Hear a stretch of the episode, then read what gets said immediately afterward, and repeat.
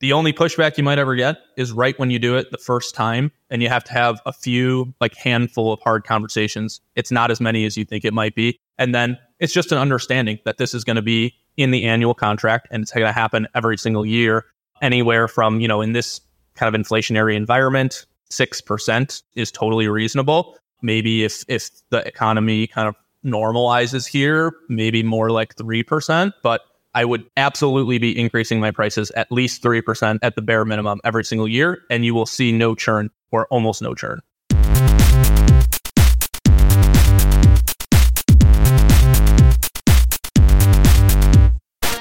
Welcome to Evolved Radio, where we explore the evolution of business and technology. I'm your host, Todd Kane. This episode is brought to you by Evolved Management Training Courses, a whole series of courses built specifically for your MSP training needs. There's a project management for MSPs course, an MSP service manager bootcamp, MSP security fundamentals, and an IT documentation done right course. Check out the full suite of courses at training.evolvedmgmt.com or look for a link in the show notes. Today on the Evolved Radio podcast, I'm speaking with Jake Grigorich, VP of Growth for Lyra Technology Group. Jake shares his thoughts on strategies and tactics to grow an MSP. Jake certainly knows what he's talking about since he's head of growth for one of the fastest growing MSP groups in the country. Jake and I explore what MSPs should do to escape Death Valley, which is that 1 to 5 million dollar range. This is a challenging space to succeed in, and your exit options are limited. Jake shares his strategies to grow out of this phase, we also discussed some pitfalls of the centralized role approach to acquisitions. And there were lots of great insights in this episode about marketing, growth, sales, and operations. So I hope you enjoy this one. Let's go. Jake, welcome to the Evolved Radio podcast. Thanks, Todd. Pleasure, pleasure to be on. Awesome.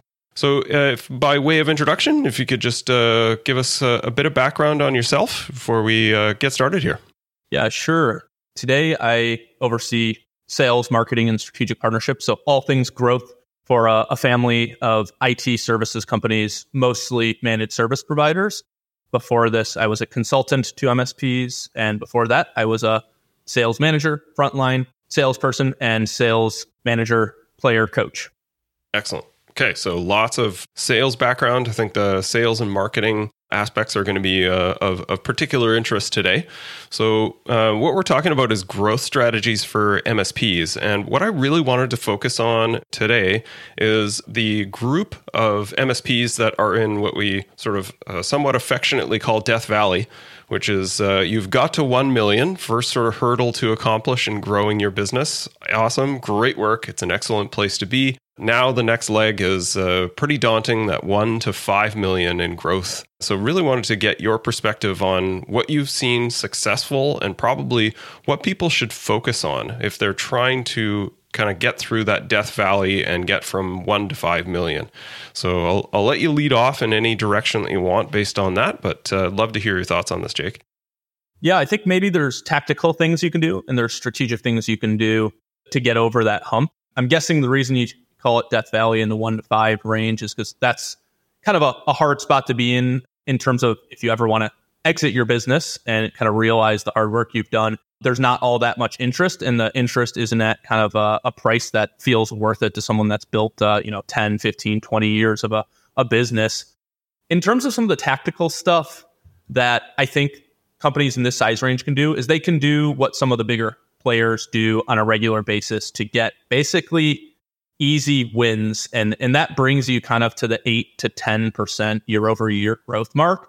And the two things that come to mind are are cybersecurity and and simply running what we call our opt out campaigns. And that's kind of not leaving cyber decisions to your clients and telling them for these reasons we're going to be moving you to our best practice cybersecurity stack sending out an email. If people want to opt out of it, they kind of have to recognize that they are taking on additional risk. And if they don't opt out of it via the email, you know, on their next invoice or the next quarter or whatever date you decide, we're going to put them up to that that stack. So that could be going from kind of traditional antivirus to an EDR or MDR solution. It could be adding vulnerability management or any number of kind of best practices that are really required in this kind of threat landscape to be able to manage people in a secure way. And there's really nothing worse than MSP than having their clients breached. And so it's a pretty easy two sentence email to send out and it gives you kind of lift every year. And so cyber will never end. it's going to keep going. And so there's probably one you can do a year to kind of get some lift out of your current client base. And quite frankly, it's being a good consultant and advisor to them to get them to the the, the best in class kind of security stack. So let, uh, let's dig into this one a little bit because uh, I do like this idea of being more prescriptive about the stack. I think a lot of people, as they're growing and maybe when they're they're they're smaller and dealing with with uh, sort of more budgetary conscious clients, they tend to sort of set the budget for the client and assume, well, you know, like they won't want this or they won't pay for this but I've seen a ton of success like routinely with people that are being more prescriptive and saying like I know what's good for you this is what you should have. So what are your feelings on sort of that that if you've had a bit of a, a disparate stack and your standardization across your clients is a bit out of whack when you're when you're smaller do you sort of uh, uh like the idea of being more single stack prescriptive or being a bit more a la carte? Yeah, I think there's kind of a right way to do this. And when we have a new customer, we'll take them on kind of as they are, for lack of a better term. And as that hardware life cycle comes up, we're going to move them to our stack. So we're not all that profitable until the refresh comes up over the next one to three years, most of the time. And that way we don't have to walk away from a bunch of clients. But in our contract, we're able to move them to our best practice. They become much more profitable. It's much easier to manage them at that point down the road the in terms of kind of the opt out campaign and the security standpoint, I would just kind of urge don't be scared at all. I've never lost a client by doing this. Out of we have 20 businesses, thousands of clients. We've never lost any single one of them. Some have opted out, but I would say it's about around the 1% mark. So it's a very high success rate with almost no downside. You just have to kind of grow the guts and, and do it. Yeah, it's so interesting. Like I find like this is I think a lot of things apply here, the same principle of like making mountains out of molehills and the internal conversation, uh, the vacillation that people go through around sort of self limiting beliefs around what will happen if they approach their clients with these things. And I see the same, like almost categorically, those those sort of stories that the, the owner is telling themselves in their head of all the resistance that will meet is mostly in their head. And there's just really not that much resistance that they run into when they, they, they try these strategies and try to sort of uh, apply what the best practices to their clients. It's interesting, right? It certainly is, and the this kind of segued nicely into the next thing that all kind of larger, more mature MSPs do, and that's price increases on an annual basis. The only pushback you might ever get is right when you do it the first time, and you have to have a few, like handful of hard conversations. It's not as many as you think it might be. And then it's just an understanding that this is going to be in the annual contract and it's going to happen every single year, anywhere from, you know, in this kind of inflationary environment, 6% is totally reasonable. Maybe if if the economy kind of normalizes here, maybe more like 3%, but I would absolutely be increasing my prices at least 3% at the bare minimum every single year and you will see no churn or almost no churn. Yeah, that's a good one as well. Um, you know, what I, I typically suggest for people is that that their contract actually stipulated at least a three percent increases is allowed per year even if you don't necessarily pull the trigger on that at least you have the contract language to sort of hang on to in case you need it. And you're right like the current environment i think is ripe for this because business owners are seeing their prices increase on everything. So it's not a surprise to see their IT costs going up as well. And there's a really good reason for this. You're not just sort of raising prices because you felt like it. There's a lot of external pressures. You can point to you know Microsoft increasing costs and all of the vendors and software that you use are seeing you know six to fifteen percent increases as well. So there's a there's a good business justification for this, and I don't think people should be really worried about you know what will my client think of me if I decide to do this. They're they're seeing that from everybody and won't judge you on it, in my opinion.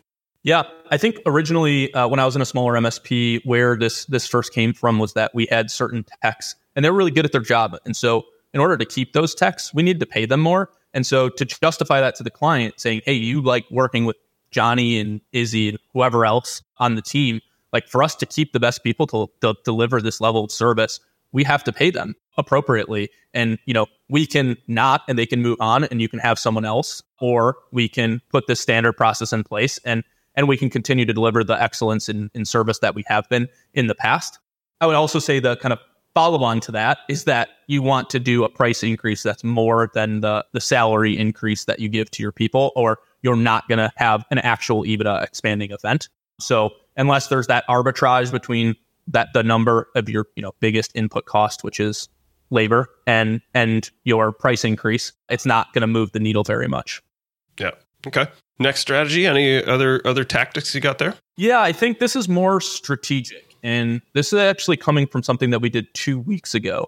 So, Lyra is a part of a bigger organization called Evergreen. We've got 75 businesses, almost all of them MSPs within the family. So, we have a really nice sample size of companies. And then we've also worked with a bunch of businesses uh, I have personally in the past. And so I was sitting down with Liz, she, she's our chief people officer, and we were kind of trying to put together what what makes the best possible CEO of a business? Like what characteristics, background do they have? And and what we found was kind of fascinating. From our grading of the best MSPs that we had ever seen, whether in our family or outside of our, our family, all of them actually had an owner that stepped to the side and he had a second in command that he gave some piece of equity to. And then that business became the best business that we had seen from an MSP standpoint once that person fully stepped aside and gave the reins, like the CEO chair, to that second in command. And so you might not want to do all of that and go so far as to give up kind of the, the decision making and the, the CEO seat in your business. But I would highly recommend if you find someone that can drive growth in your business and you've hit this glass ceiling and you've been there for 15 years, I think it's, you know, if you're able to check your ego and you're able to promote that person and give them a piece of your business, that's really where we've seen people not just get to 5 million, but get to 10, 15 million. And then at their exit, you know, the valuation that that decision paid off on was multiples higher, you know, 10x sometimes. And so those were the eight MSPs, and they all fit that characteristic of having a second in command that was given equity. And at some point, that person took over as CEO either after the sale or beforehand. And those were the best MSPs that we had seen without an exception. Yeah, that's really interesting. Um, that, that, that lines up, and, and, I think you're right. Like whether or not you want to give equity right away, I think the the planning around that strategy, I think, is really crucial. Right? I always suggest like any great leader has a set, has a strong right hand, right? And identifying who that person is, whether or not they're in your company or you need to go find them, I think that's a really really important growth strategy, especially for that kind of one to five million range, where you know you can kind of get by doing this carrying all of the eight hats required to run your MSP at that kind of 1 million range. But as we said, like, like, part of the reason that it is Death Valley is getting to 1 million, you can kind of muscle and feel your way through it. But to get past 1 million, you really need to start thinking strategically about how you're building your business. And I would say that identifying uh, a really strong service manager who could become a COO and be able to take on that the operational aspects of the business and really make things hum is incredibly helpful to make those things happen because then you can go focus on those more strategic activities and work on the growth side of the business as well if that's your interest right? Yeah. Yeah i've seen it actually going in both directions too. I would say half of those people were were operations minded people and half were actually sales folks that kind of got bumped into a, a top executive position and and were given an equity stake in these companies that then ended up leading to to the big results that came later on yeah, like a classic example that I see in the industry of, of that scenario of the inverse, right? Like you don't necessarily need to be the sales or the ops person, but I think the the split between sort of the growth and external facing focused aspects of the business versus the internal sort of operation side of the business is really crucial to understand and, and having that that split there. But the the classic example is uh, Shopify, where Tobi is the sort of the founder of the business, but you know he's not necessarily the chief executive, right? And the the the person uh, I'm blanking on his name. Anyway, the other guy, uh, he's a really, really good, uh, interesting dude, but he is more like the external facing person uh, that related to Shopify. Tobi is identifiable, but he, uh, he, like he prefers just to be behind closed doors, coding, working on things internally. He doesn't carry a very public persona, right? So if you want to stay on the op side and work on the tech and have somebody else like go and grow the business, that I think that's that's doable, especially at that size. But yeah, it's a, a different strategy for sure. Yeah, yeah, really interesting. Well, the I guess the next thing, those are some of the things you can do kind of tactically and strategically. You know, at some point, you have to sell new logos if you're going to get to that mark. Even if it's just a handful a year, you know, if you're a million dollars to get to $2 million, that's like a couple good deals plus doing, you know, price increases, opt out campaigns, the other right stuff in the, in the business. Do we want to talk a little bit about kind of the, the sales and marketing side? Yeah, absolutely. Because you know, I think this is there's a lot of confusion around what works in this space, and I would love to see sort of hear your perspective because you have such a broad purview of of what works in multiple geographies, multiple segments, multiple sort of styles of business. Like, what do you see as sort of the the the real go to ROI, high ROI marketing efforts, I guess, because if we're going to win some new logos, it's, you know, we're not increasing share of wallet. We're looking for identifying and, and bringing in new prospects. So, what's the best method for that? And I would say, just a caveat on this is a lot of people I think will say referrals, which I think is absolutely a big part of this. And maybe that's your number one. But you know, at some point, you kind of tap out on referrals to some extent. So, what are the other levers that you can start to pull from a marketing aspect?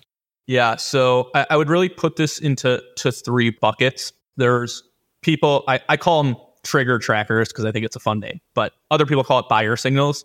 That might be someone had a breach, someone had downtime, they turned over internal IT, maybe they searched MSP services. These are all signals, and there's ways to get insight into those signals. And those people we all want to just like get in front of at that moment because they've become a buyer and they're going to make a decision in the next three months. I think everyone kind of inherently knows that. And that's a big reason why people change IT providers. And so it really comes down to how can we identify those signals and then can we set up kind of a repeatable sequence of sales and marketing activities based on which signal it is to go out and actually be the ones that that get in front of the the customers I could give you maybe one more. I, I don't want to give away the whole. I have a, a playbook called my trigger tracker. I don't want to give away the whole thing, or it's gonna cause some problems for my my own companies. But I can maybe talk about one that's a little bit outside the box. If if you're keeping a CRM and you are, rec- which you should be, or your salespeople should be, uh, recording when you talk to someone, which MSP they're they're currently with. You can, you know, understand contract end dates, of course, there's also this other thing that's happening in the market. Actually, why I joined kind of Lyra and Evergreen is that after a company is acquired, an MSP is acquired, and they're integrated into a larger business, they're churning 15 to 30% of their customers in year one after the integration begins. And so if you have a good CRM or you have some way of knowing which prospects in your market are using which MSPs, and then those MSPs are acquired and they're rolled into like a platform, a central operation, those people are going to be really going through a rump, bumpy ride over the next 18 months. And so they are prime targets for spending lots of money to acquire, whether that's bringing them out to one on one dinners, you know, inviting them to events, going and showing up and cold calling, writing a handwritten letter, like things that take a lot of time and money to do. I would highly recommend those if you have some of those insights. Okay, so like, a, uh, would you say a lot of your your strategies and and that point on on sort of picking up as uh, you know potentially a uh, an acquisition is is is, is, is sort of fragging off uh, uh, some leads a lot of your strategies are are they more sort of traditional what we would think of as traditional sales where it's a, it's sort of a lot of people contacting and interactions and do you see sort of any value or outsized value in some of the traditional digital marketing? And and part of the reason I ask this is I think a lot of sort of the the the sort of younger, smaller MSPs, you know, technical founders, not necessarily really keen to do a lot of sales and, and they're they're quite sort of nervous about that sales aspect. And they tend to want to sort of just rely on things and systems and buy some tools or some some digital spend like uh, you know Google AdWords or some Facebook campaigns or something like that. So like what what's your feeling between sort of that traditional people sales and interacting and you know not necessarily cold calling but like reaching out to people versus the more digital campaign and marketing strategies? Yeah, I, I mean I think you should do both if you have the time and and the the, the cost uh, the budget to to do so. On on the marketing side if you're just going to run some ads or you're just going to produce a ton of content or you're just going to do some podcasts or any number of single items it's almost worth not doing it all. You know some people call it multi-channel or omnipresent uh, marketing where you need to understand what are all of the channels and you need to be kind of hitting your customers at every aspect of that. I'd also you know tie this back to the whole signal identification thing of retargeting is a good way to use money if you're going to pay for ads. Someone that's shown they're warm and not just like any old person that you know you're at the top of Google when you search and, and you're the first name. Uh, I would say retargeting could be could be pretty effective on on that side. Having said that, I would just say you're going to have to get out of your comfort zone and do sales. Like that's just the, like, or you got to bring someone in that can do it, like I, I mentioned earlier. And so recognize that it's a weakness, bring someone that can do it. And and when I think about sales, it's similar to this kind of idea of omnipresence. I call it uh, an ideal audience profile. And so what I mean by that is most people talk about the ideal customer profile. And so they do all these things to try to get to that ideal customer. I think about it as our customers are in some segment, whether it's a vertical, whether it's a, a group of peers, and and we want to get specific to them, and we want to target the audience that they're around, the, the people they trust, and the channels that they consume information from. And so I think about who are the vendors that they're using, the suppliers, the strategic partners. Do I have anchor clients in this industry? Are they in peer groups? Are there associations, events? You know, maybe they're a part of a nonprofit. But all of those places that they go and your ideal kind of customer is spending their time, I want to be involved in all of those those things because quite frankly, they can lend their authority to me if I'm talking to a peer group of, you know, I don't know, defense industrial base and we have a CMMC capability. And so because I was invited to that event, they are lending me their authority by being a speaker there. And now people want to, to talk to me. So I'm entering the, the conversation with them. Their introduction to me is through a channel that they already trust. And so I kind of recommend we put game plans together to just like we would target just the ideal customer profile, target every single one of those areas so that we're hitting our cus- our prospects from all aspects and we're kind of getting lent the authority of of the strategic partner or of the peer group uh, you know the event whatever it might be I love that strategy personally. I recommend this to to a lot of people when they're sort of nervous. So like, I don't want to do cold calling, and like cold calling can be effective, but it's certainly not for everybody, and maybe not at first. But I find this super effective. Of like, pick your favorite customer that you work with, who's high value, they totally get it, and ask them like, what conferences are you going to this year, and can I come along? And then you just show up as like the IT guy in the room who's interested in their business and wants to understand your client's business better. That is one of the best sales aspects you can have. Like you don't you don't need to be pushy. People would just be like, "Wow, like you're here at our conference. Like, can I get your card?" Right? it's it's a great little subliminal sales tactic to just be in the presence of of where where your other clients or potential uh, prospects could be. Right? Yeah, I, I, think you called out something really intuitive there in terms of like uh, we'll call it a, a anchor client or a super connector. Those people can be absolutely vital. When we do, we always recommend doing account research of like where did our customers come from and who are our best customers, how are they originated. And if you do that, you'll find out like half of your deals were originated by like two people. like two people referred you into each of these areas and like maybe they happen to be in the same market segment or vertical. This is fresh in my mind because we I was just in a meeting yesterday in regards to this. They they have a customer that's basically an anchor customer in this tiny little niche market segment that doesn't have peer groups. They do have one annual association event. And so we're going to go to our like anchor client who's a, a, super connector and has plugged us in at like 10 different businesses. And we're going to have her reach out to her peers that aren't our clients and see if we can establish a peer group. And so if there is a, this is a business called OSG in Chicago, if there is an OSG sponsored librarian peer group and we set that up via our anchor client. Like we are ingrained into this community. We built the community. I mean, look at ConnectWise, right? That's the example. Like ConnectWise built the MSP community and they dominate the, the MSP software business because of it. And so if you can build at a very micro level, that peer group might be like, we just meet once a month to talk about like the challenges we're facing in whatever industry. I, I think that's kind of like the holy grail. And it's actually not that hard to get to if you have an anchor client that will bring you to their their audience. Yeah, especially if they are a super connector and can kind of bring some weight to that that group as well. That's a, that's a really cool strategy. I like that idea. The other one, sort of related, is is and this one's controversial, and I I agree. I, I would say a caveat this with I don't think there's a right answer here, but I love sort of people's opinion on this. Of are you for sort of vertical specialization in in IT groups and MSPs? Do you think that makes sense for certain people? And what are the scenarios where it does or doesn't make sense? Do you think?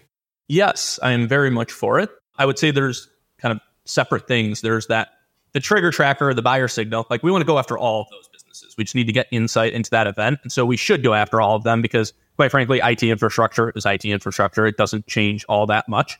Having said that, you know, only 3% of your buyers are in the market to buy MSP services at any given time. Some people say up to 10%. I think it's closer to 3. But nonetheless, that other 97% of people are not going to take a meeting with you unless you are specialized. And so if you're not offering them something that they don't understand, so you need to be able to educate them on something, you're going to be able to get in front of them when they're not in the market today. And so, you know, one of two things when they come into the market, they already trust you. And so they're going to buy from you. Or two, you're able to educate them. And then they're kind of starting to look at their current MSP and thinking, like, hey, my MSP doesn't know anything. Well, use CMMC again. Doesn't know anything about CMMC. I'm seeing all these rulings and and this guy keeps on sending me content about like what we have to do by which dates and like here's the steps to do it, giving me free resources and all of these other items. Like you could pull someone into the market by verticalizing, and I just don't think that's even possible if you are not verticalized. Okay, yeah, that's a great great point. So we talked about some of the some of the growth strategies and to get for through sort of that one to five, and like we we said, uh, part of this is um, you know that one to five it's difficult to sort of get acquired for a sum of money that allows someone to exit. Like you could roll up or partner or change your business so that maybe you're less focused on the day-to-day operations. There's definitely some some opportunities that you can pull on, but to really be attractive for for sort of a life-changing exit, you know, the 5 to 10 or 10 plus is certainly where you want to look towards. And I think I guess uh, if you're going to get rolled up uh, or you're like you're you're pairing up with one or two other MSPs to merge in order to sell like what are some i think one of the, the really important aspects of this like this thought process of rolling up a couple of msps and then secondarily the same thing applies in in acquisitions of any sort is cultural alignment i think is one of the most crucial aspects to getting this right. And i'd love to sort of hear your thoughts and from your perspective of seeing this you know dozens of times and what does that mean for how do you discover cultural alignment and how do you know you have it before you get into any type of merger or acquisition discussion? Oh man. I've just caveat this by saying i'm incredibly biased here. Uh, so just know that this is coming from a, a biased perspective but i basically spent my career prior to, to joining lyra and evergreen in that world. So I was a consultant to private equity companies trying to enter the MSP market or private equity backed MSPs that had already created a platform and were rolling up businesses. And I was in some of those businesses on both ends of acquisitions. And I just don't think it really works very well in in the MSP world. And the reason why is like you know every one of these companies is working with customers within 50 miles of their office. These are hyper localized businesses. And so when you centralize a bunch of services or you're reporting to someone that's not near you, you lose that feeling of accountability that you have to the small kind of 50 mile radius around your office. And so when you get centralized and integrated into the bigger business, that that culture, uh, that locality breaks down and the customer relationship really breaks down. And so, you know, not to plug our company too hard, but our business model is to let people exit their business on their terms. If they want to retire tomorrow, we let them the day after the acquisition and we'll have a bench of people that can step in as CEO or we'll promote someone from from within. And then we have 75 companies right? And those 75 businesses have 75 CEOs with 75 P&Ls, 75 websites, 75 ways of delivering services because we want to keep their culture intact. And that's what when I talked to to Elliot the CEO of Lyra he he kind of explained to me and I was like, "Oh, I'm not a consultant anymore. Like I'm joining this because this is actually the right business model and I have yet to see it work really well other places. And when I say work really well, there have been lots of successful exits, but for the employees and for the customers, I think it's gone not so great. And then I think in the long term, you eventually like get what's coming.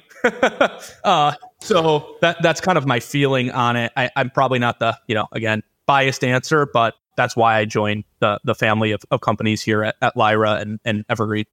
So I guess like uh, maybe another way to view that is like the the cultural alignment being so crucial. Like it, it it's so crucial and it often doesn't work. Like would you suggest like that's why that strategy, uh, like you guys sort of take a different tact on this? The localization I get right. Like all, a services business I think will always be localized. And when people complain about sort of uh, commoditization or you know AI taking jobs, those sorts of things, it's like there's always going to need to be someone on the ground interacting with the client from an account management standpoint, you know, deploying devices, those sorts of things. But whatever happens on the back end, like those things are definitely going to be commoditized. So it, I think the localization I 100% agree with and caveat again, like I've seen some really disastrous mergers and roll ups where cultural alignment was not there, and you know it, uh, there was a lot of upheaval and problems that resulted out of it, and you know some people regret those. I've seen I've seen some where it works quite well, where they are very very diligent about cultural alignment, but maybe it's so so impactful and so difficult to get right. Like maybe you guys just sort of sidestep that and take a different approach. Is that right? Yeah. So I would say if you went, even the ones that appear to go what really well for the senior management team, who probably interact with the most, if you go to the frontline employees, they'll share a different story in most aspects. Um, sure. Which I guess it depends what you know what what you're looking for. We have sidestepped that, and we've gotten to a scale now where we still get all the big company advantages. So we still get the best possible pricing because we're the biggest combined MSP in in the country. So we get the best pricing from our vendors. We get favorable terms. We get leads from channels, from we can still do strategic partnerships.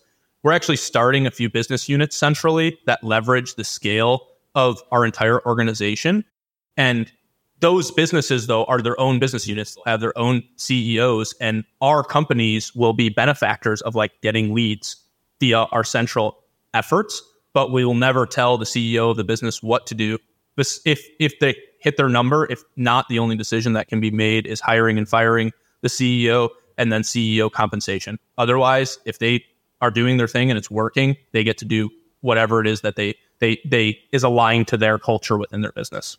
Okay. So maybe one last way to view this then would be what are the things that you guys are looking for when you're sort of uh, judging a business or you've been had an intro to to a potential acquisition target? What does that look like and and how are you judging sort of the fit and the quality of things that you guys want to see? I think probably people have heard these these ones a lot, like quality of revenue, percentage of recurring revenue, customer retention, all of those kinds of things. Like you can probably listen to you know an investment banker or an M and A person and get a, a better answer than than what I can give.